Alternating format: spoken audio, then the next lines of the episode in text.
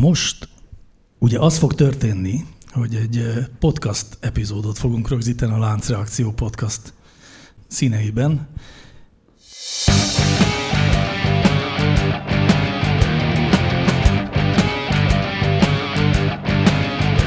Láncreakció, a Clementine Data Science podcastja. Körmendi György vagyok, fizikusként diplomáztam, aztán adatelemzéssel és gépi tanulással kezdtem foglalkozni. És azt hiszem, ma is így döntenék. Kovács Gyula, Data Science Trainer. Célom az adatelemzési kultúra minél szélesebb körben való elterjesztése. Póli Ferenc, digitális terméktervező, tanácsadó, startupper és podcaster, akiben évtizedek óta harcol a programozó és az újságíró. Elmondom azoknak, akik nincsenek itt velünk, hanem akik hallgatják ezt a podcastot, hiszen most egy konferencia színpadán ülünk, a Context kétezer-huszonkettő történt meg éppen az elmúlt órákban. Most ez az utolsó programpont, mi szerint is, hogy négyen fogunk beszélgetni a színpadon. Az itt levő hallgatóságot külön köszöntöm, és most, ha megnézitek, van ott elől két mikrofon, úgyhogy ti is hallatszani fogtok, úgyhogy bátran szabad nevetni, meg kérdezni, meg fújolni, ezek mind érnek, mert hogy, mert hogy ez most már hallatszani fog a felvételen is. Ez a Láncreakció podcast, annak is a, ú, meg nem mondom, hanyadik adása, mert ez lesz a Wooklap kérdés. Tényleg? Tényleg, úgyhogy ne sem mondd meg semmiképp, mert aztán segítünk. Viszont azt elmondhatom, hogy ha bár négyen vagyunk, de ez nem az a négy ember, aki szokott lenni. Nem teljesen.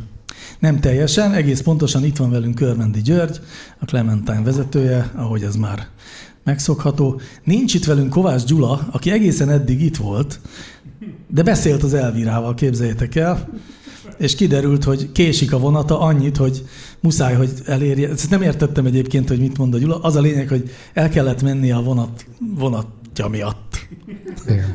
És ezért nem, nem tud itt lenni velünk. Van viszont két vendégünk, akiket először üdvözölhetünk a, a Láncreakció podcastban, és akik a magyar szöveganalízis miei felkent papjai.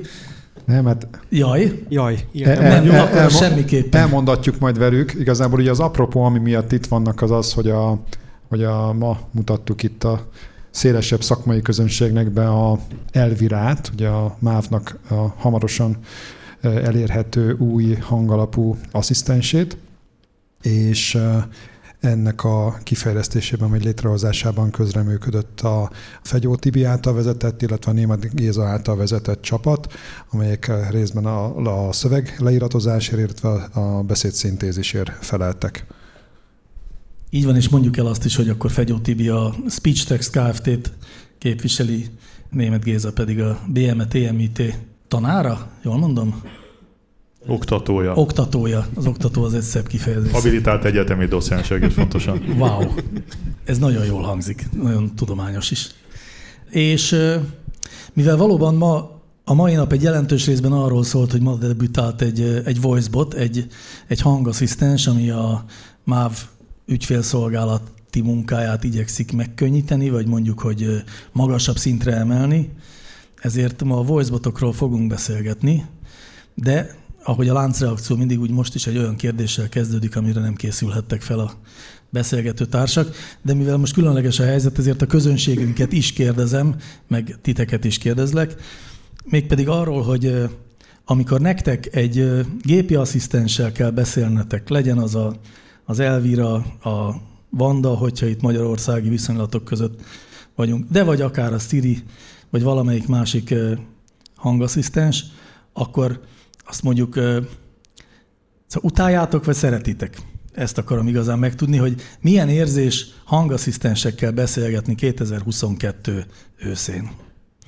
Hogy erre lehessen válaszolni, mert értem, hogy így, ez így marra nehéz lenne. Szóval arra kérlek titeket, hogy akiben inkább jó érzéseket kelt egy ilyenfajta interakció, azt tegye fel a kezét. Azt mondanám, hogy ez, tehát eltekintve azoktól a ifjú Clementine alkalmazottaktól, akik láthatólag úgy érzik, hogy ezt muszáj, hogy a, itt tegyék fel a kezüket.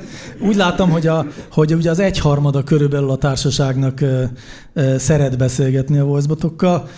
Csináljunk ellenpróbát, aki, aki nem tette fel a kezét, az nem szeret beszélgetni a mai voicebotokkal? Felteszitek a kezeteket, akik nem szeretitek ezt? Ez is egyharmad. Kicsit több, és akkor van egyharmad, akinek mindegy. De hát ugye tegyük hozzá, az Elvirával igazából még, még sok, tapasztalata, sok tapasztalata még nem lehet itt sok jelenlévőnek. Mert... Az igaz egyébként, hogy amikor például a telefonos asszisztensekkel beszélgetünk, akkor az egy ilyen nagyon polírozott élmény, de ott nagyon sokszor ezek az asszisztensek, tehát a Siri-re, meg a Google Asszisztentre gondolok, ezek felvállalják azt, hogy nem tudnak, hogy nem értik, hogy mit akarunk tőlük. Tehát sokszor mondják azt, hogy erre nem tudok válaszolni, vagy azt, hogy rákeresek arra a kifejezésre a neten. Ugye? Tehát az egy megúszósabb dolog, ott ezt megtehetik, igen. Míg egy, egy ügyfélszolgálati asszisztens az ezt nem teheti meg. Lényegesen váratlanabb, hogyha azt mondja, hogy nem tudom, mikor megy a vonat, mert ezt nem, nem, nem ezért hívtam föl, tehát igen, ez... Az kínos. Kínos, igen, kínos. Igen. Kicsit mentsük ki a Sirit, hogy azért ott egy sokkal általánosabb feladat van, tehát... Ott azért uh, talán egy kicsit bocsánatosabb, hogy, uh, hogy adott esetben nem, nem tud mit kezdeni a kérdésünkkel. Igen, de onnan jövök ezzel a kérdéssel, hogy uh, nekem van egy olyan érzésem, hogy manapság azért még nem feltétlenül komfortos nekünk embereknek, felhasználóknak az, hogy ezekkel a voicebotokkal beszélgessünk, és oda akarom tovább fűzni a kérdést, hogy ti egyébként uh, valamiért azt gondolom, hogy hisztek a voicebot megoldásban. Tehát a hangalapú embergép kommunikációban, és arra, arra lennék kíváncsi, hogy miért. Egy nagyon tenni közül, nem hiszek benne, hanem csinálom. Tehát, és, és jó régen, tehát már legalább harminc éve. Csak nem feltétlenül terjedt el ez a köztudatban, hogy, hogy vannak működő rendszerek.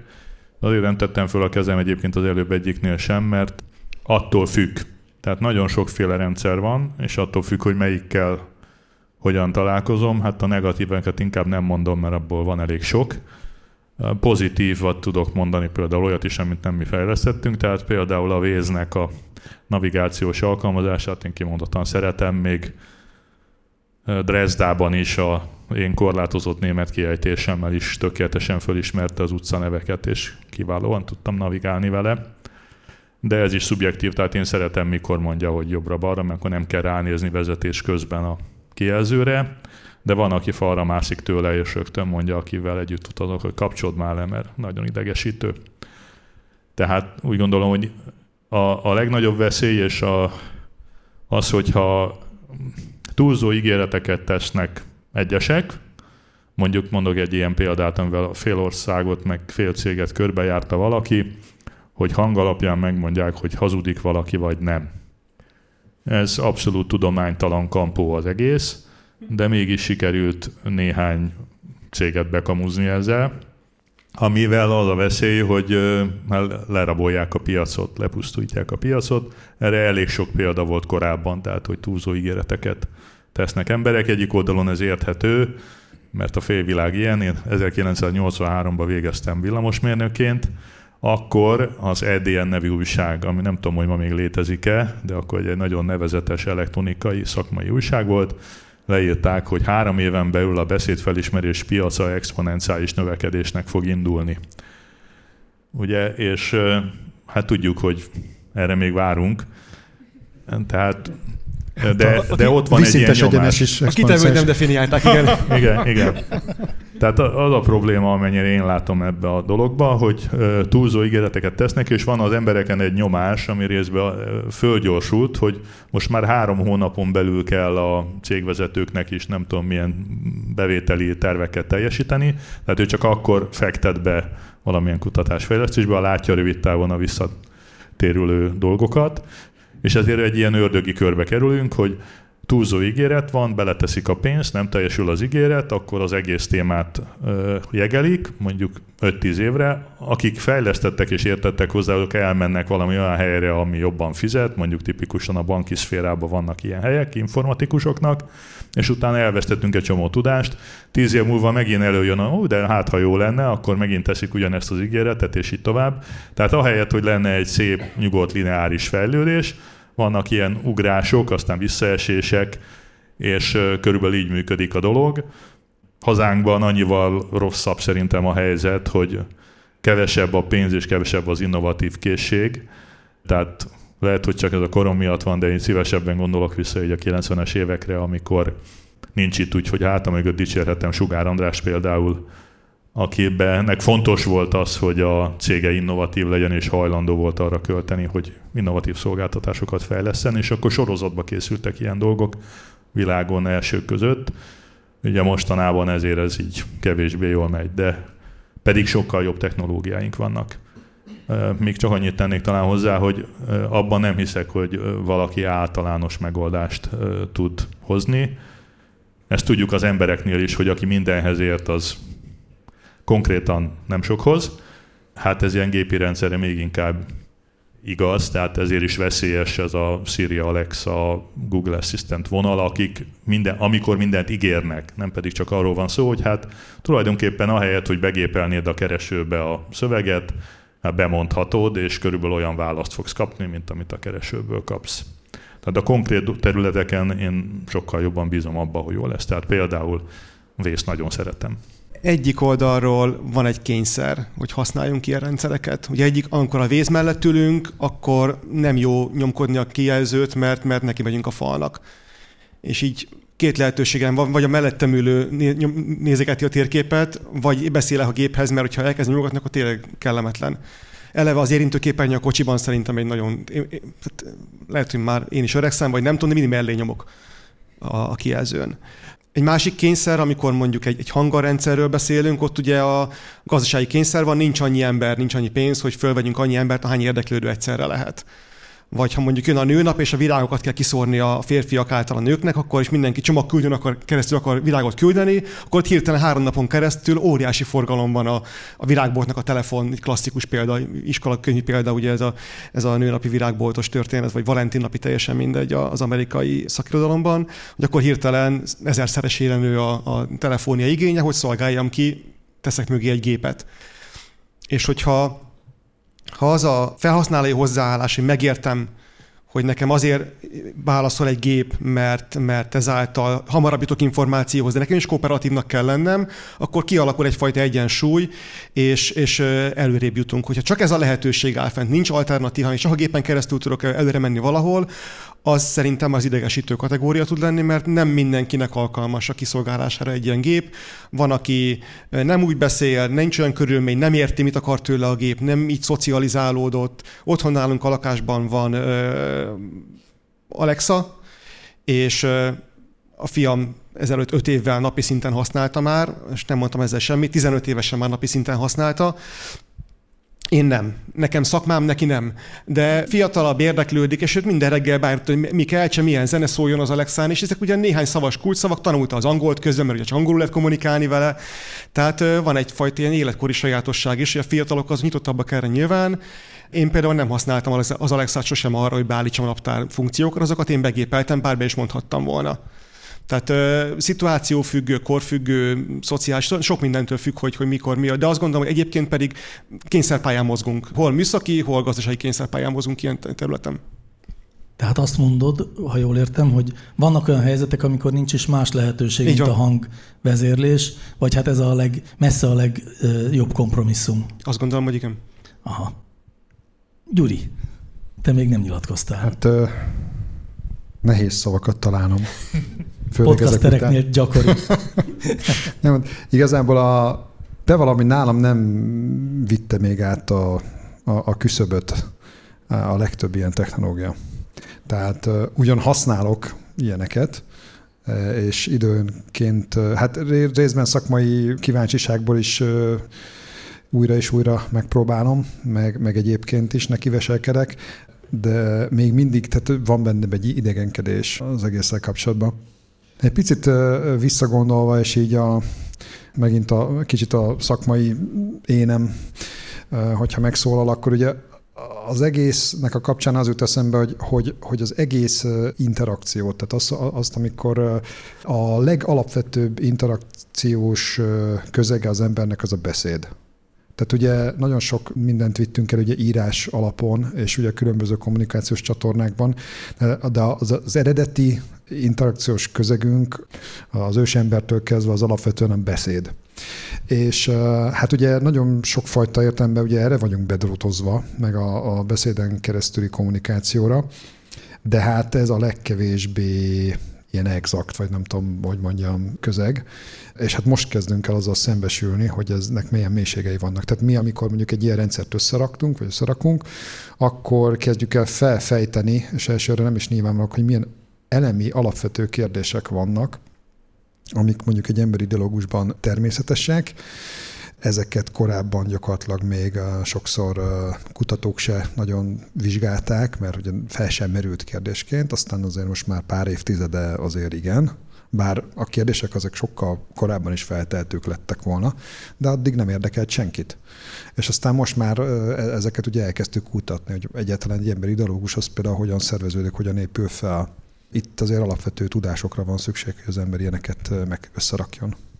Azoknak a hallgatóinknak mondom, akik nem voltak itt a konferencián, hogy ma láthattunk egy csomó példát arra, hogy az az elsőre egyszerűnek tűnő feladat, hogy egy telefonos asszisztens megkérdezze, hogy honnan szeretne utazni a, a betelefonáló, hova szeretne utazni és mikor. Ez a három információ kellene, hogy kiderüljön, és ehhez képest adni neki egy menetrend tájékoztatást. Ez milyen brutálisan sokféle, bonyolult, különböző szempontot vett fel, egészen megdöbbentő, de tényleg csak, hogy egy példát mondjak a hallgatóknak, ha csak azt elképzeli, hogy valaki azt mondja, hogy Füredről szeretnék menni Gödre holnap tizenegyedikén délelőtt. És Szegedi Szabolcs vagyok, ugye? És Szegedi Szabolcs vagyok. Hogy... Igen, szóval gondoljunk bele, de hát nyilván bele, ez könnyű bele gondolni, hogy milyen iszonyú kihívások vannak ebben, és akkor azt még nem mondtuk, hogy ugye hatvankét féle kedvezmény formát tud a MÁV kínálni az ügyfeleknek, tehát az, hogy ha valaki azt mondja, hogy nem is tudom, segítségre szoruló kisgyermekkel utazom, akkor erről tudni kell, hogy ahhoz kilencven százalékos kedvezmény csatlakozik. Egy kicsit kapcsolódnék Gyurihoz, hogy, hogy nagyon alapvető gondok vannak, elvi kérdések.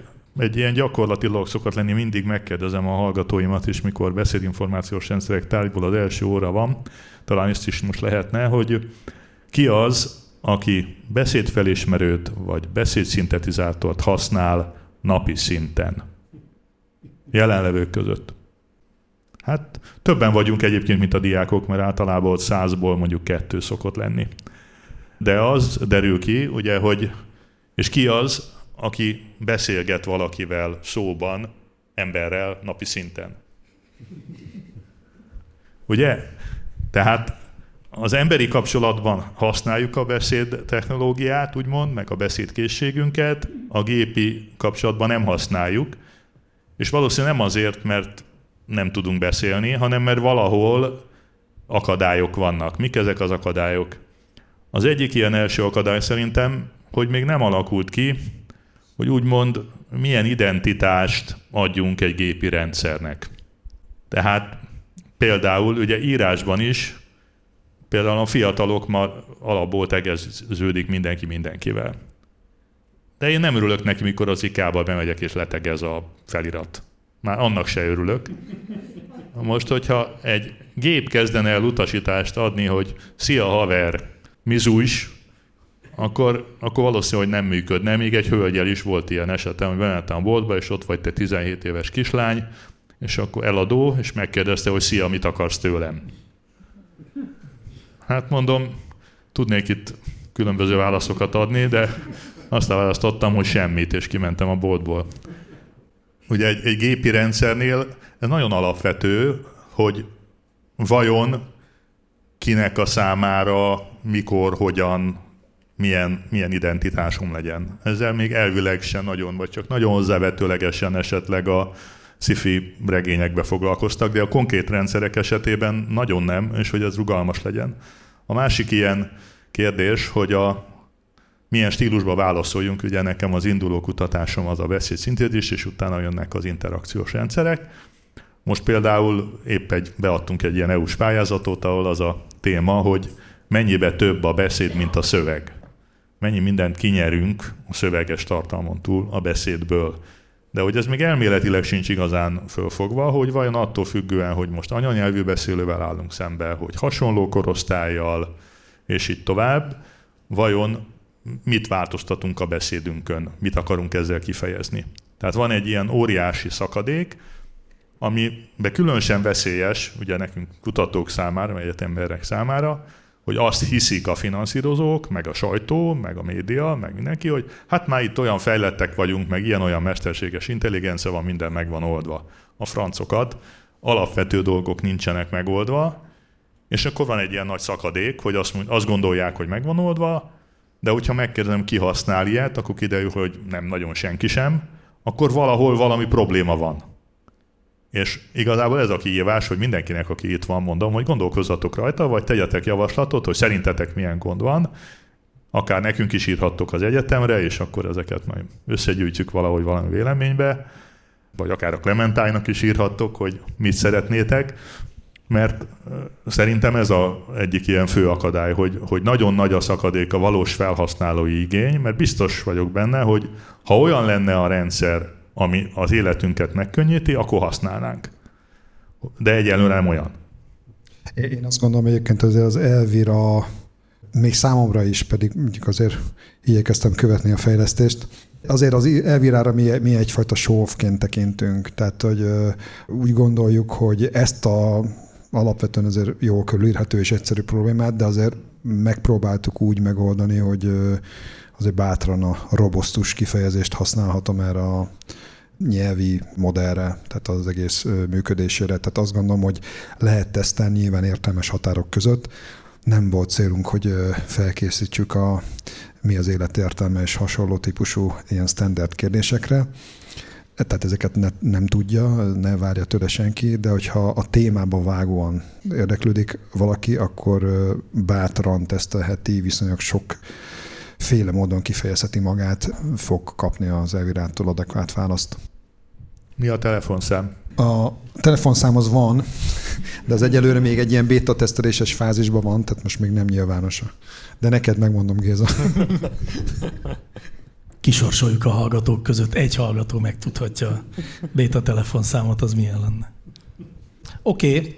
Onnan nézve furább még a helyzet számomra legalábbis, hogy az elmúlt mondjuk pár évben egy irgalmatlan nagyütemű fejlődést láthattunk a, a szöveggenerálás terén, a, a transformerek elképesztő messzire jutottak, egyébként nem csak szöveg, hanem képgenerálásban is. Van-e egy ugyanilyen nagy fejlődés a, a szövegértés és a, a szövegfeldolgozás terén, vagy nincs, és, ha, és akármelyik is, de miért? Ugye én a beszédszöveg átalakításával látom, hogy technológiai szinten óriási fejlődés van, a modellek azok, azok hatalmasat nőnek, viszont a lokalizáció azért az egy, az egy feladat. Tehát attól, hogy a technológia fejlődik, attól az nem jelent minden nyelv számára univerzális megoldást. Tehát attól, hogy most az angol felismerő sokkal-sokkal jobb lett, attól a magyar még nem lesz annyival jobb, azt a lokalizációs részét meg kell csinálni attól. De az, hogy a technológia fejlődik, az, az nagyon nagy, nagyon nagy lépésekben halad előre, és egyre nyíltabb, egyre több az open source eszköz. Egyre könnyebb hozzájutni az eszközökhöz, és uh, amiket publikálnak tudományos kísérleteket, azok azonban majdnem mindenhez az eszköztár az rendelkezésre áll. Azt, hogy tudom reprodukálni magyarra azt, amit mások megcsináltak hangolra, az egy kérdés. De az eszközeim megvannak hozzá.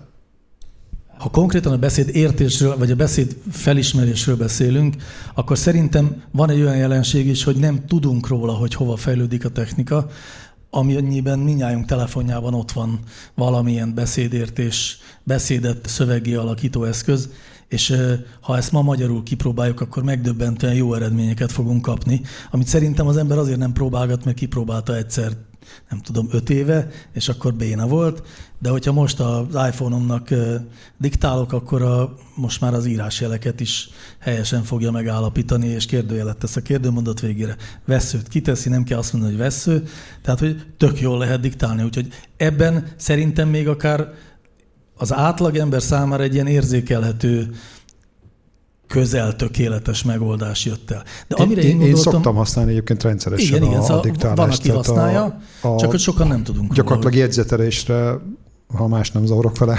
Igen. De amire én gondoltam, az a beszéd értés, tehát amennyiben szöveget generálni tudunk a, a, a gé pé té hárommal, és ezek szerint a, most már ötször akkora nagy modellekkel, és lényegében egy mondatból tudunk egy, egy százmondatos értelmes szöveget generáltatni, úgy a, a beszédértés értelmezésre gondolok, tehát nem a leíratozásra, az minthogyha az nem fejlődne ilyen ütemben. Vagy ezt én rosszul látom? Hát ez egy más téma, tehát a, az, hogy átalakítok egy szöveget, vagy beszédet szöveggép, ugye pont ez a nagy kérdés, az, az még nem jelent semmit. Vagyis ha sokat jelent, valamilyen funkcióra jó, de ugye a, ahhoz, hogy megértsük azt, hogy egymásról miről van szó, ahhoz kell egy világkép, ami közös kell, hogy legyen.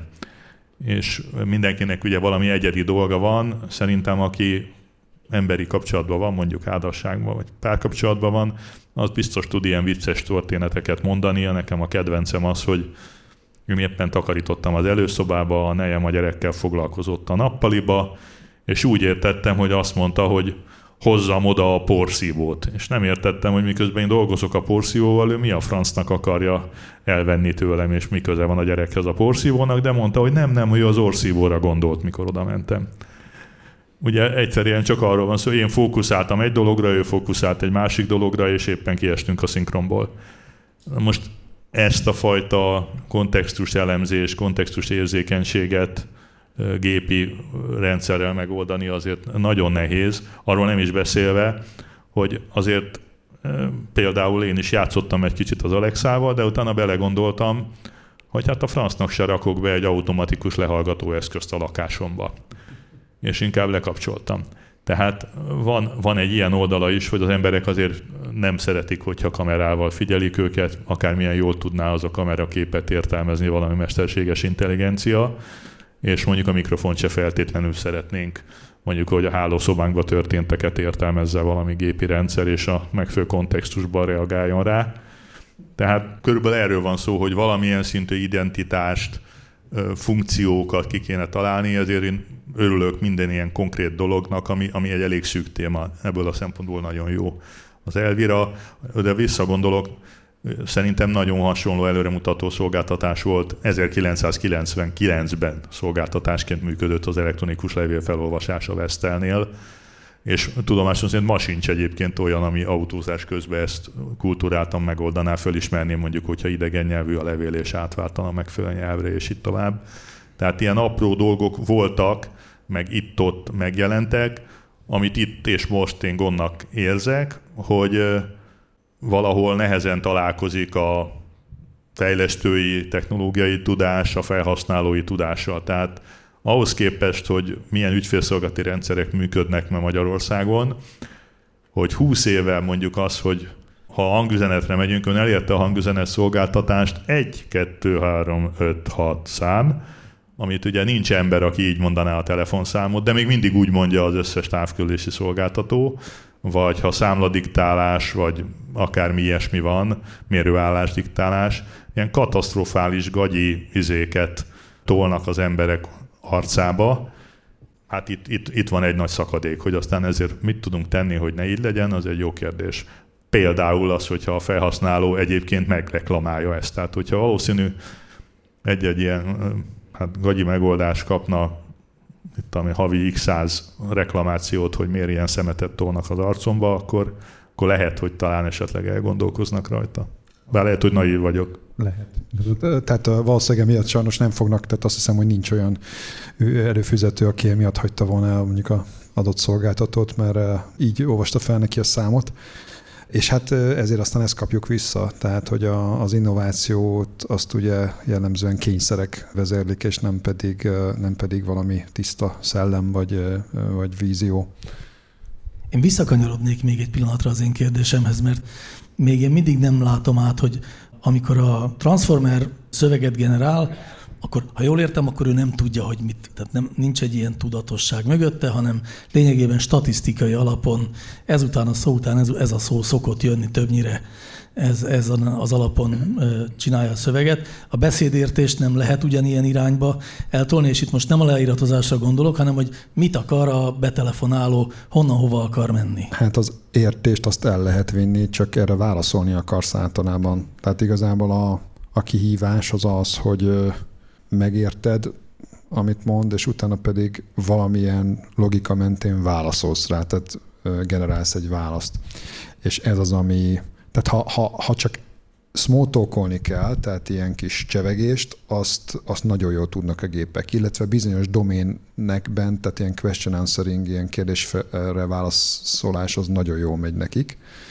De hogyha egy, elkezdünk egy komplexebb, viszonylag egyszerű, egy irányba menő folyamatot, mint mondjuk ebben az esetben egy, egy utastájékoztatás, egy, egy menetrendi információnak a megadása, ami néhány kérdés és néhány válasznak a kérdésfelek válasza, akkor ezzel már nagyobb a probléma. Egyébként ezt még valószínűleg elég jól le lehetne fedni, meg hamarosan valószínűleg lesznek is ilyen alapú, transformer alapú modellek is, amik mondjuk ezt így követik le, de akkor se lehetsz igazán biztos benne, hogy mondjuk egy sajátos kérdésfeltevésnél vagy egyébnél azt mondjuk így, így megfelelően fog működni. És ahogy egy, ez a picit egy, bonyolódik ez a dolog, vagy ahogy nekem mondjuk módosítási kényszerem van. Tehát ugye mit fog tudni a gép csinálni? A tapasztalati adatokból tanul. De hogyha én mondjuk holnaptól vagy január elsejétől valami átalakul, például nem tudom, most jelentős mértékben változtatnak a diák kedvezményen, vagy bevezetnek valami új szolgáltatást, akkor azt a gép nem lenne olyan tapasztalatot, ami alapján lehetne tanítani. Tehát mindenképpen kellene egy olyan módszertan, ahogy mondjuk ugye most egy ügyfélszolgáltatót ugye úgy képezünk ki, hogy oda megyünk a kollégákhoz, és elmondjuk nekik, hogy akkor kedves kollégák, jövő héttől kezdve akkor így és így fog változni a, a, a rendszer, és akkor ezt és ezt kell majd mondani. Ezt mondjuk ezekkel a fajta ilyen, tehát ezzel a klasszikus transformereknek a feltanítását végző logikával nem tudjuk, hiszen nem áll rendelkezésre tapasztalati korpusz. Akkor jól értem, hogy az Elviránál az a nagy kihívás, hogy a, a, az inputot át kell fordítani, vagy át kell alakítani egy ilyen absztrakt szintre, és aztán azt visszaalakítani, a, ezt nem tudom, hogy milyen ami az absztrakt ellentéte ebben a helyzetben, szóval beszéddé. Hát az igen. A része könnyű, az a része nehéz, hogy ezt egy absztraktul értelmezhető és tudom is egy adatbázisban lekereshető információ visszanyerési algoritmussá kell alakítani azt a bejövő kérdést. Ez a nehéz. Tehát hiába tanítok fel egy milliárd telefonbeszélgetésen egy rendszert, az sokszor igen. Jól fog válaszolni, de néha teljes hülyeséget fog mondani. De, de valójában az absztrakt az, ami mondjuk nekünk meg a józan paraszti gondolatnak tűnik. Tehát amikor mondjuk az absztrakton olyan, tehát az nem valami Nem, nem feltétlenül az a bonyolult nekünk embereknek. Tehát ott valami olyasmire kell gondolni, hogy ha az vagy holnap után szeretnék utazni, akkor azt például tudja értelmezni, hogy az, az pontosan mi az a dátum. Tehát egyébként valószínűleg ez is elég nehezen lehetne tanítani egy, egy, egy ilyen transformernek, hiszen az egymillió beszélgetésen a holnap után az, az minden Mindig esetben más. más. Tehát azt visszakötni, hogy az most tulajdonképpen mit is jelent az adatbázis szinten, és abban egy adatbázis lekérdezést csinálj, mert itt most arról van szó, hogy egy, egy standard adatbázis lekérdezésnek kell ugye a végeredményének lenni ennek a, a dialógusnak, hogy, hogy ami be tud menni a metrendezőbe, és akkor onnan vissza tudom kapni az információt, és fel tudom olvasni. Ezt valószínűleg ilyen egyszerű módon nem is lehetne megtanítani mondjuk a transformernek. Igen, egyébként azt hiszem, egy jelentős fogalmi zavar meg média probléma az, hogy ma, ha a mesterséges intelligenciáról beszélnek, akkor mindig elkivonásnak tekintik ezt a mély neurális hálózatokkal, ami abszolút nem igaz. Tehát a korábbi, én ugyanúgy mesterséges intelligenciának tekintem azt, meg a szakma annak tekinti, úgynevezett tudás alapú részt, ami szabályok, korábbi tapasztalatok, egyebek alapján gyűlik össze, és annak az a nagy előnye, hogy ha, ha tudjuk, és valóban jók ezek a szabályok, akkor sokkal egyszerűbben működik, és villámgyorsan működik, mint hogyha valami nagyon bonyolult architektúrával próbáljuk megoldani. A gépi tanulás ugye az a másik alternatíva, de a gépi tanulásnak is van nagyon sokféle technológiája, és a neurális háló az csak egy aktuálisan hype-olt technológia, amit az emberek éppen használnak, és nagyon fontos lenne, hogy a közgondolkodásba ez kitisztuljon ez a gondolat, és valójában egy valódi működő, jól működő rendszer, az meggyőződésem szerint mindig valamilyen hibrid rendszer lesz, hogy egy példával éljek, lehet valami csodálatos neurális szabályzója egy liftnek, hogy hogy induljon meg, hogy álljon le, de tuti, hogy kell bele végállás kapcsoló. Én azzal a megszorítással egyetértek ezzel, hogy azt gondolom, hogy középtávon egész biztos így van. Tehát egy picit messzebb még nem gondolkodnék, de, de, de rövid és középtávon egész biztos, hogy ez így van, hogy valamiféle hibrid megoldásokra van szükség. Egyébként ugye az, az Elvira is egy hibrid megoldás, mert hogy ugye ezeknél a transformereknél éppen az az ambíció, hogy tulajdonképpen egy nagy fekete dobozba legyen az egész rendszer begyógyítva. Ugye most már ezeknél a voice alapú megoldásoknál, asszisztenseknél már ugye olyan irány is van, amelyik gyakorlatilag a hangból hangot állít elő válaszként. Tehát ugye ez, a, ez most ugye a legmodernebb irányzat, de én azt gondolom, hogy ennek nagyon meg lesznek a korlátai rövid és középtávon. Ezt a hangból hangot állít elő dolgot, azt én nem értem, ezt elmagyarázat. De a fordító speech-to-speech rendszer, ez is egy nagyon régi igény. Ugye elindult ezt, a japánok kezdték el talán huszonvalány évvel ezelőtt, turisztikai témakörbe, szállodai foglalás és hasonló témakörbe. De ugye, ha belegondolunk, ez is egy ilyen klasszikus kérdés, hogy ki gond, hogy gondoljátok, hogy hány nyelv van a világon, amit a nyelvészek megszámoltak. Van itt egy pár nyelvész azért, akik valószínű, hogy tudják. De úgy, úgy beslés, ki gondolja azt, hogy kevesebb, mint ötezer, hétezer. hétezer nyelvet számoltak a nyelvészek körülbelül. Ebben a holtnyelvek is benne vannak. Amit a gyakorlatban használnak, azt, ügyis, azt is elég nehéz megszámolni. Egy ilyen nagyon jó statisztika ez, hogy hány nyelvre van lefordítva a Bibliának legalább egy könyve, az olyan háromezer-ötszáz-négyezer nyelv. Most ehhez képest látszik, hogy iszonyú munka van az I B M rendszerben, ami harmincegy nyelvet tud támogatni, de szóval azért még elég messze van ettől a négyezertől. Tehát mikor abban gondolkozunk, hogy, hogy bármely két nyelv között, ugye akkor a négyezer a négyzeten kombináció állna elő. Most akkor ugye ezért találták ki a közvetítő nyelveket, hogy akkor mondjuk az angol fele, vagy az esperanto, vagy bármilyen, de látszik, hogy azért ez egy óriási kihívás, és idő lesz, amíg ezt jól meg tudják oldani. Egyébként elmondhatjuk itt a magyarok, végre valamiben elmondhatják, hogy benne vagyunk a top százban, tehát az anyanyelvű beszélőket számoljuk, akkor a magyar a top százban van. Ez is egy válasz arra egyébként, ugye, hogy itt a piaci jelentőséget tekintetően egy exponenciális lefutású görbével vagyunk telve, tehát az úgynevezett hosszú farok statisztikai jelenség van. Ez az, amiért hát lassan gyarapodik a nyelvek száma. Szerintem a Google is a különböző dolgainál jó esetben ilyen száz húsz száz harminc körül tart. Ez ügyben friss információ, most volt nemrég pár hete a Google á í-nak egy bejelentése, és ők azt irányozták elő, hogy egy-két éven belül, azt most nem emlékszem a pontos időre, egy ezer nyelvet kívánnak támogatni a Translate-ben. Tehát ez a, ez a friss célkitűzés. Valóban nem, most nem támogatnak. Ez a marketing de... duma szerintem egyébként. Túl jó a DeepL, és akkor valamit mondani kellett, hogy akkor ők is haladnak. Igen, de minden esetre ez olvasható. Én még azt tenném hozzá, egy világbéke. Tehát... Akkor most jön a fürdőruhás bemutató. Viszont, ha ezt tennéd hozzá. Na jó.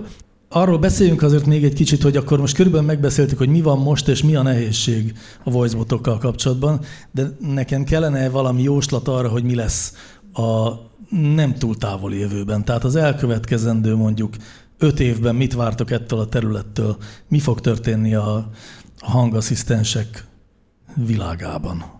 Szerintem eddig is lassan haladtunk. Tehát kis lépések történtek az elmúlt években, technológiában sokkal nagyobbak, mint a üzleti oldalról nézve.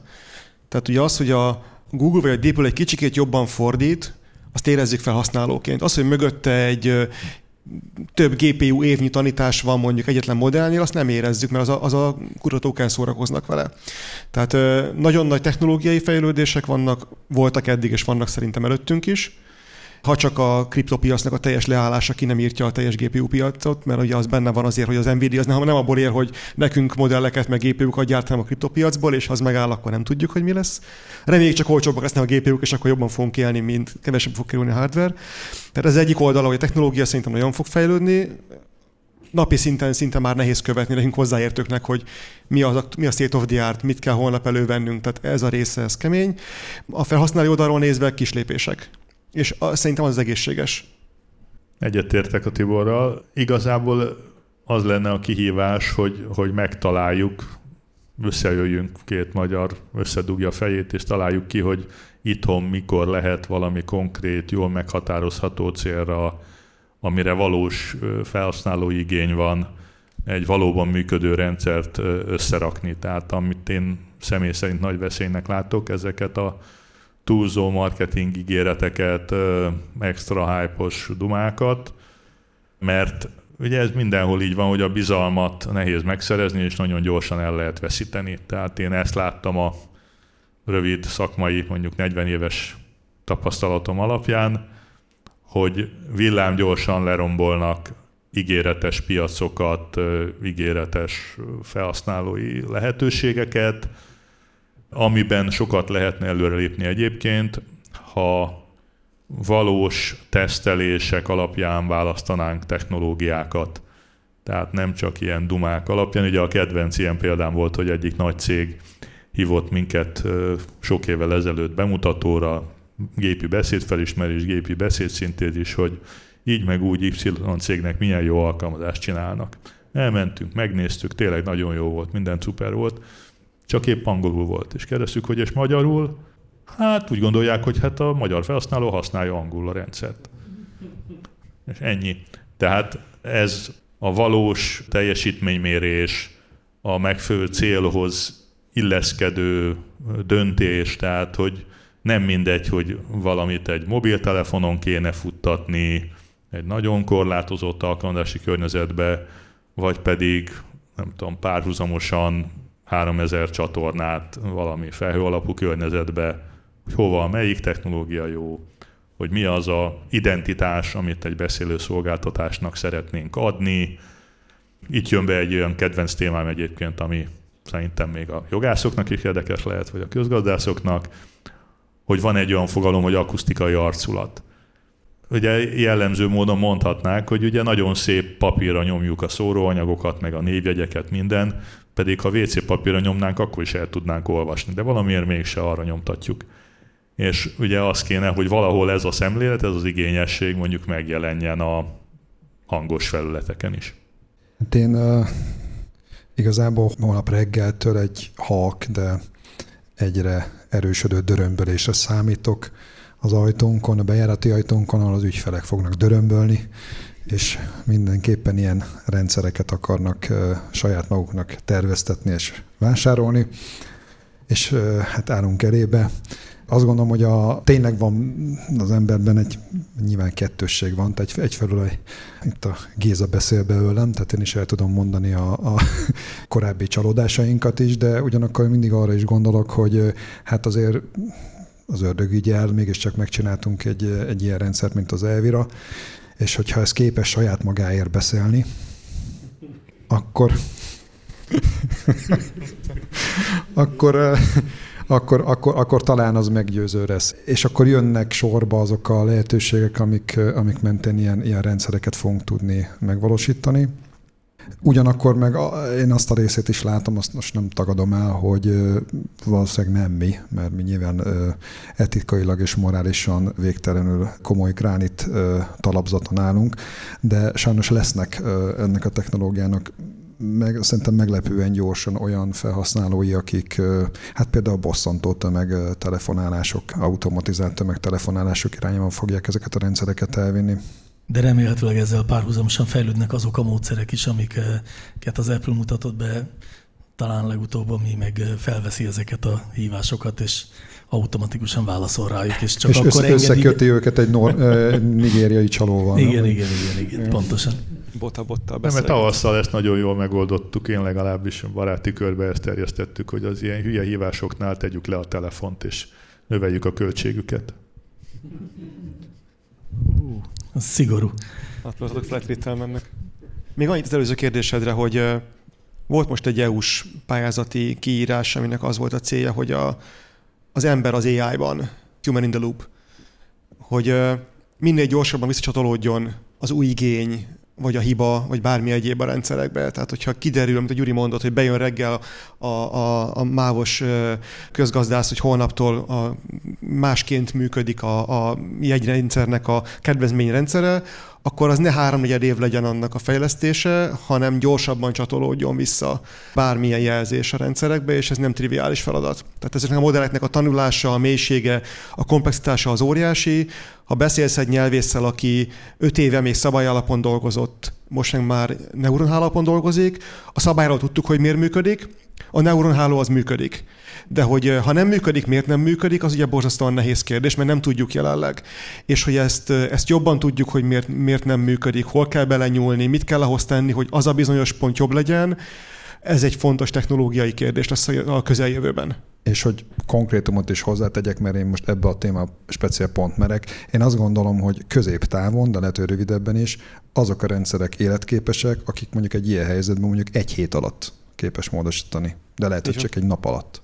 Igen, és akkor ezzel már akár egy teljesen új podcastba is átevezhetnénk, hiszen ugye készül az é u-nak a, az á i szabályozása, és ebben a tervezetben szerepel az lényegében elsődleges elvárásként, hogy a transzparens, a magyarázható á i igen. lesz csak elfogadható. Na most abban a pillanatban mindazok a neurális hálók, amiről nem tudjuk, hogy miért nem működik, azok az é u-s szabályozásba fognak ütközni. Ugye? És akkor innentől kezdve hát akkor, akkor azért vakarni fogja a fejét a szakma, nem? Na, mindig kérdés, hogy a szabályozás meg a valóság az milyen viszonyban van egymással, de egyébként már most is erősen dolgoznak azon sokan emberek, hogy különböző rétegeken megvalósuló információt hogyan lehet az emberi értelem számára lefordítani. Tehát ez egy nagyon érdekes terület, hogy betanítunk egy modellt, és sokáig csak a bemenettel meg a kimenettel foglalkoztunk, és azzal, hogy közte mi van, azzal annyira nem. És most indult el ez az irány, hogy próbáljuk meg, a, mert bizonyára valami ott megjelenik ezekben az architektúrákban. Tulajdonképpen ez egy érdekes dolog, mert nagyon nagy részt egyelőre heurisztika alapján történik az, hogy hány réteg, abban hány neuron, és milyen összeköttetéssel, és mint. És valahol ez, ez előbb vagy utóbb valamilyen megalapozottabb irányba fog menni, és ennek egy, egy nagyon ígéretes pontja az, hogy, hogy próbálják azt kinyerni, hogy az egyes csomópontokon milyen információ jelenik meg. Ez nem feltétlenül egy az egybe lefordítható az ember számára, de nagyon ígéretes, hogy, hogy ezeken a helyeken valami olyasmi van, ami valamilyen szintű lényeget vagy jellemzőt tartalmaz.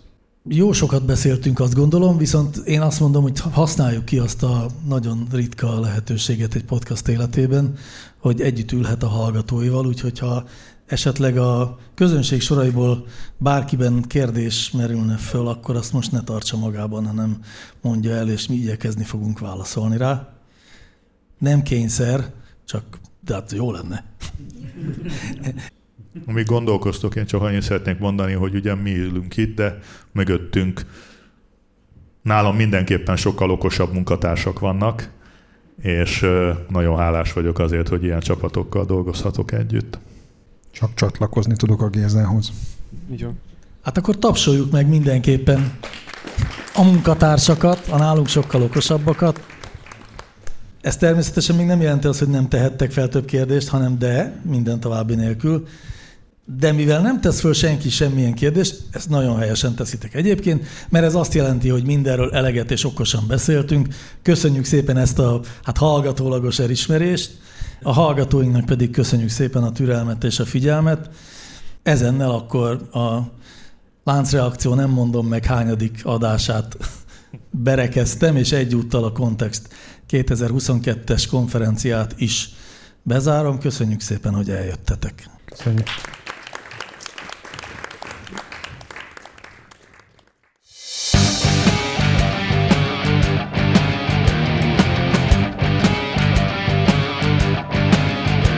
Láncreakció, a Clementine Data Science podcastja.